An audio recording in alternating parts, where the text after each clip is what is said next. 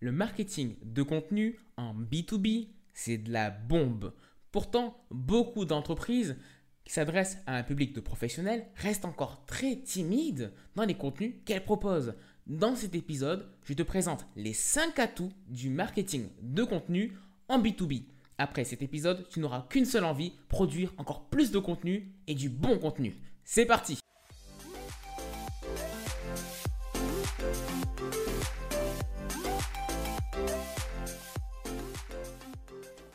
tu évolues dans le monde du B2B, ta posture par rapport au marketing de contenu est souvent partagée.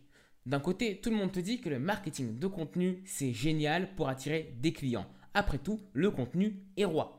Donc, en tant que communicant et marketeur dans l'âme, tu es forcément tenté de te lancer dans la production de contenu, ou si tu le fais déjà, d'en faire encore plus. Mais à côté de ça, tu imagines un peu mal tes prospects professionnels sérieux et parfois un peu old school sur les bords, prendre des décisions et se renseigner en se basant uniquement sur des articles de blog, des infographies qui claquent ou des vidéos qui envoient du lourd. Et pourtant, malgré leur poste au nom ronflant, tes prospects B2B sont comme toi et moi. Ils s'informent en ligne, se divertissent, coucou LinkedIn, et aussi veulent être touchés, veulent se connecter à une marque, à des valeurs, à un groupe de personnes et d'intérêts. En ce sens, ils vont aussi consommer du contenu. Par ailleurs, n'oublie pas, garde bien en tête que plus de la moitié du parcours d'achat aujourd'hui en B2B s'effectue avant de rencontrer un commercial. Donc, tu n'as pas 36 solutions. Si tu veux capturer ton prospect avant qu'il ne prenne une décision, tu dois produire du contenu. Produire du contenu, justement, cela va avoir 5 impacts positifs sur ta boîte. Cela, cela va impacter positivement ton référencement SEO, la valeur perçue de ton offre, ton image de marque, l'efficacité de tes commerciaux et aussi ta compréhension client et donc la pertinence de ton offre au global. Sceptique, je vois que tu es sceptique. Laisse-moi te montrer ça pas à pas. Pour commencer, négliger ton référencement SEO, c'est comme si tu commettais un suicide digital. Tu ne veux pas faire ça. Tu ne veux pas être invisible. Non, tu veux pouvoir être identifié et trouvé par tes prospects. Donc fais attention à ton référencement SEO.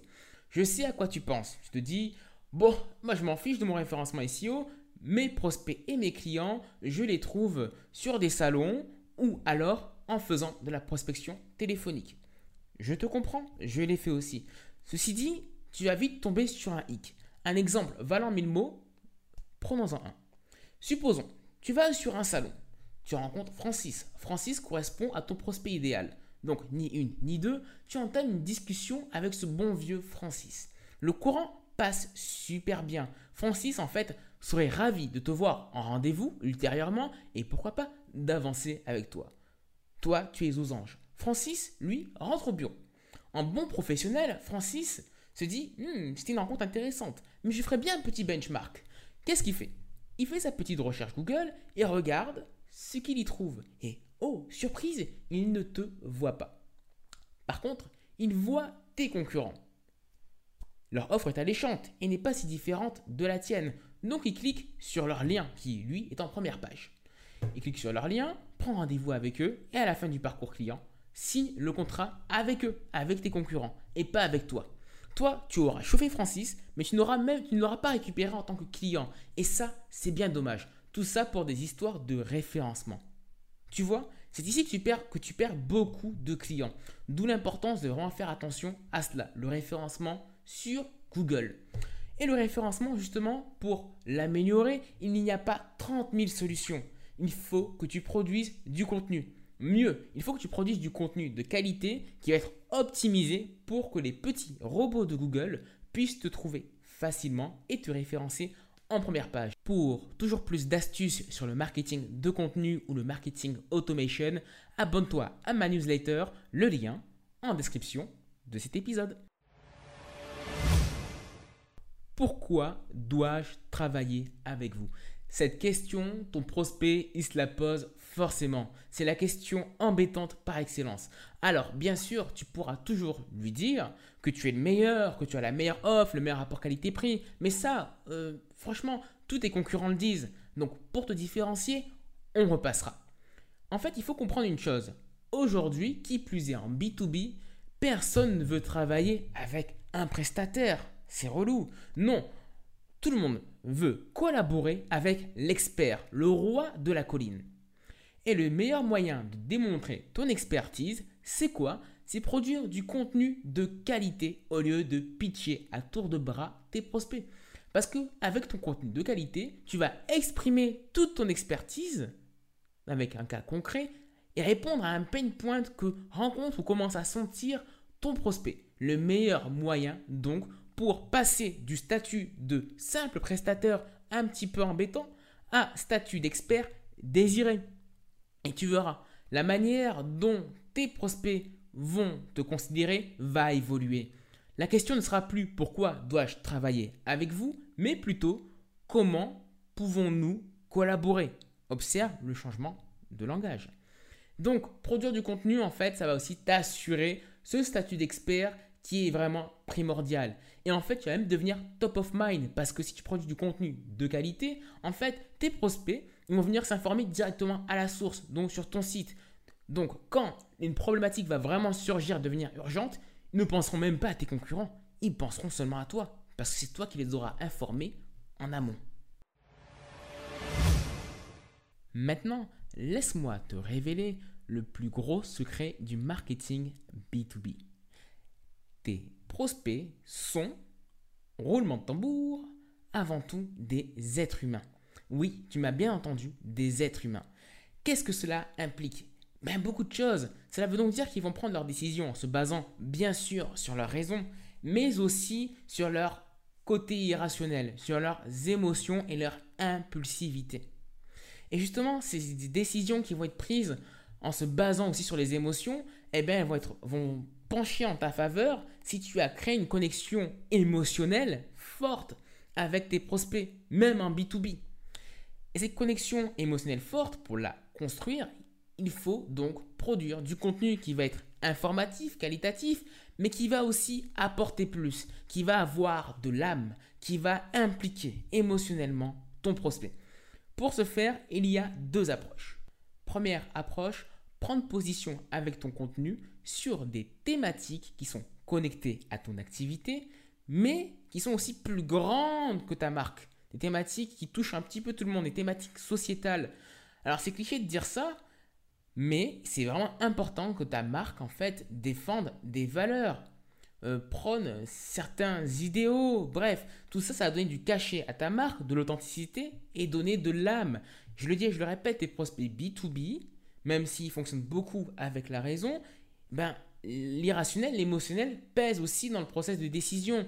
Et à qualité égale, ils vont préférer travailler avec un prestataire qui ben, défend certaines valeurs, qui a de l'âme, qui, s'engage pour quelque chose, qu'avec un prestataire euh, ben, qui est un peu morne, qui propose des bons services, mais qui au bout du compte euh, défend pas grand-chose, défend rien à part sa propre margonnette. Franchement, dans le process de décision, ça va peser. Donc il est important que tu produises du contenu qui euh, se mouille un petit peu, qui met en avant tes valeurs. Le deuxième moyen de créer une connexion émotionnelle avec ton prospect B2B, cela va être bien sûr de rendre ton activité sexy et passionnante. Et je te vois venir, tu vas me dire, mon activité à moi, elle n'est pas passionnante, je vends des joints de culasse à des prospects un petit peu old school, difficile de communiquer de manière sexy et percutante. Je te comprends, mais soyons objectifs. Aujourd'hui, et depuis toujours, Nike nous vend du rêve tous les jours avec trois planches de cuir. À côté de ça, on a aussi Monoprix qui nous fait marrer continuellement avec des paquets de pâtes. On parle de paquets de pâtes d'une marque dans la grande distribution. S'ils ont pu le faire, toi aussi. Pourquoi?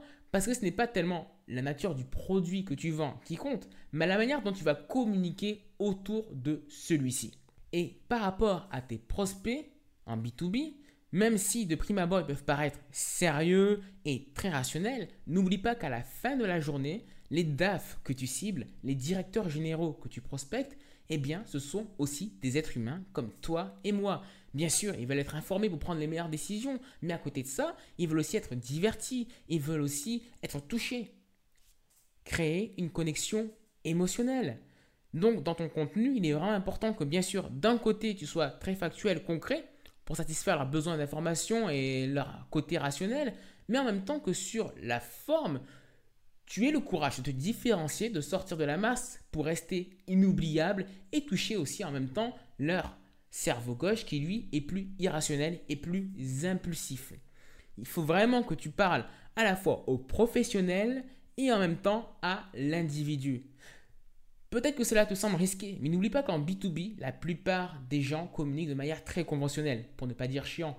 Donc toi, si tu as le courage de communiquer de manière un peu plus originale, tu vas de facto très facilement te démarquer. En fait, il est même plus simple de se démarquer en B2B avec du contenu qu'en B2C auprès du particulier. Le métier de commercial B2B est extrêmement dur. Cela demande une ténacité et une énergie sans limite. Si tu as une once de clémence, tu ne peux pas laisser tes commerciaux B2B partir à la guerre sans leur fournir du contenu de qualité. C'est inhumain parce que avec du contenu de qualité, tu leur permets de décupler leurs résultats et aussi, bien sûr, d'éviter un petit burn-out. En fait, du bon contenu, ça va appuyer tes commerciaux à chaque étape du process de vente. Lors de la phase de découverte, ton prospect B2B n'est pas mûr euh, pour que tu puisses lui vendre ses services. Un prospect B2B qui achète directement, soit il y a un loup ou soit tu rêves. Donc, tes commerciaux à ce stade-là, leur but c'est vraiment d'éduquer pas à pas ton prospect jusqu'à arriver au stade du rendez-vous. Et rien n'est mieux pour éduquer un prospect B2B que du contenu éducatif de qualité qui commence déjà à répondre à ces petits problèmes, à ces petits pain points. Comme ça, en même temps, tu te positionnes comme une source de solution, source qui serait intéressante de rencontrer en rendez-vous. Et justement, lors du rendez-vous, le contenu dont disposent tes commerciaux va avoir un impact clé sur la capacité à convertir le prospect en client. Écoute, un commercial qui débarque en rendez-vous avec un costume taché et troué, ce n'est pas forcément très engageant, ça c'est sûr. Et eh bien, commercial qui débarque en rendez-vous sans contenu qui claque, sans contenu interactif pour embarquer, faire un petit peu rêver son prospect, c'est un petit peu pareil, pas très engageant. C'est pour ça qu'il est vraiment important que tes contenus, en plus des mots, des termes et des informations techniques qu'ils peuvent apporter à tes prospects, ben, puissent avoir un support qui soit visuel ou informatif, qui vont appuyer euh, leur argumentaire. Parce que ça, ça va rester dans la mémoire de ton prospect B2B plus facilement que des paroles. Et enfin, les contenus vont avoir un rôle crucial en début de collaboration. Quand tu viens tout juste d'acquérir un nouveau client en B2B, bien, c'est toujours un petit peu particulier pour lui comme expérience. En plaçant le contexte, le process de vente a été long. Il y a eu plusieurs décisionnaires. Les montants impliqués sont relativement conséquents. Donc, forcément, il y a une partie de lui qui est un peu excité. Il se dit cool, un nouveau prestataire. Mais en même temps, il est un petit peu effrayé peut-être. Il se dit bon, comment ça va se passer? À quelle sauce est-ce que je vais être mangé? Et justement, Ici, ton rôle, c'est vraiment de le rassurer, de lui montrer que tout va bien se passer et que tu le prends en charge. Comment tu fais ça? Encore une fois, avec du contenu. Du contenu qui va être informatif, qui va être rassurant. Ça peut être des avis clients, histoire de le conforter à nouveau. Cela peut aussi être un tutoriel, vidéo ou un guide d'utilisation pour lui montrer pas à pas comment prendre en main la solution SaaS que tu lui as vendue ou le nouveau produit qu'il va implémenter dans ses équipes de production. Avec simplement ce contenu que tu lui transmets, tu lèves déjà un doute qui finalement pèse beaucoup sur tes clients B2B lors du début de votre collaboration. Et une collaboration qui commence bien, c'est une collaboration qui dure et qui peut même mener à des recommandations. Et tu le sais, la recommandation, c'est le meilleur outil de prospection. Et enfin, dernier avantage, mais pas des moindres, du marketing de contenu, c'est que le contenu, cela te permet d'améliorer ton offre et aussi de booster ta compréhension client. Je le dis et je le répète, le contenu est roi, mais n'oublions pas que la data est reine. Et justement, de la data, le contenu, cela te permet d'en collecter beaucoup sur les centres d'intérêt et les attentes de tes prospects. Ça peut te paraître un petit peu obscur à ce stade-là, donc je vais te présenter un exemple assez simple qui va illustrer toute la puissance du contenu au niveau de la compréhension client. Supposons que tu vends des logiciels SaaS destinés au RH. Tu vends même trois logiciels. Hyper formation, méga recrute et super P. Tu remarques que la DRH de Nina Beauty, qui est inscrite à ta newsletter, a consulté quatre articles sur le sujet, sur la thématique de la formation, et qu'à côté de ça, elle a téléchargé deux livres blancs euh, que tu as fait encore sur la thématique de la formation. Toutes ces informations sont hyper intéressantes parce que ça te dit beaucoup de choses.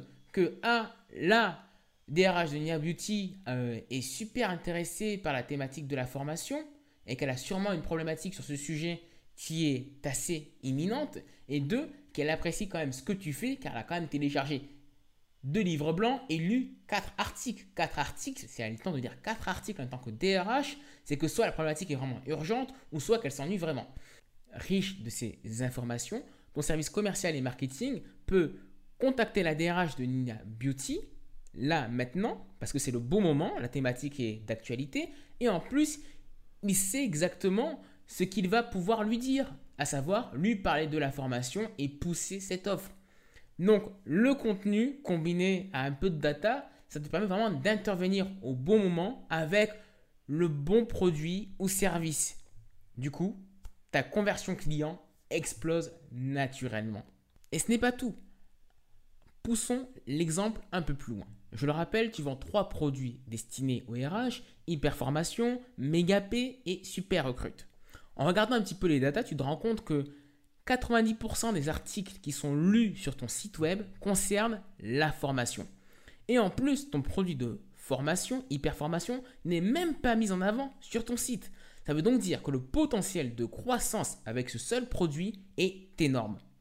Avec ces informations, tu peux donc prendre la meilleure décision pour recentrer ton offre sur ce qui compte, réduire les coûts et augmenter tes bénéfices. Comment? Dans cet exemple, cela pourrait être, par exemple, arrêter de produire le produit destiné au recrutement et à la paix, parce que ce pas des thématiques qui semblent plaire à tes prospects et à tes visiteurs, et mettre le paquet sur la formation en mettant vraiment en avant sur ton site web cette offre-là et pas les autres.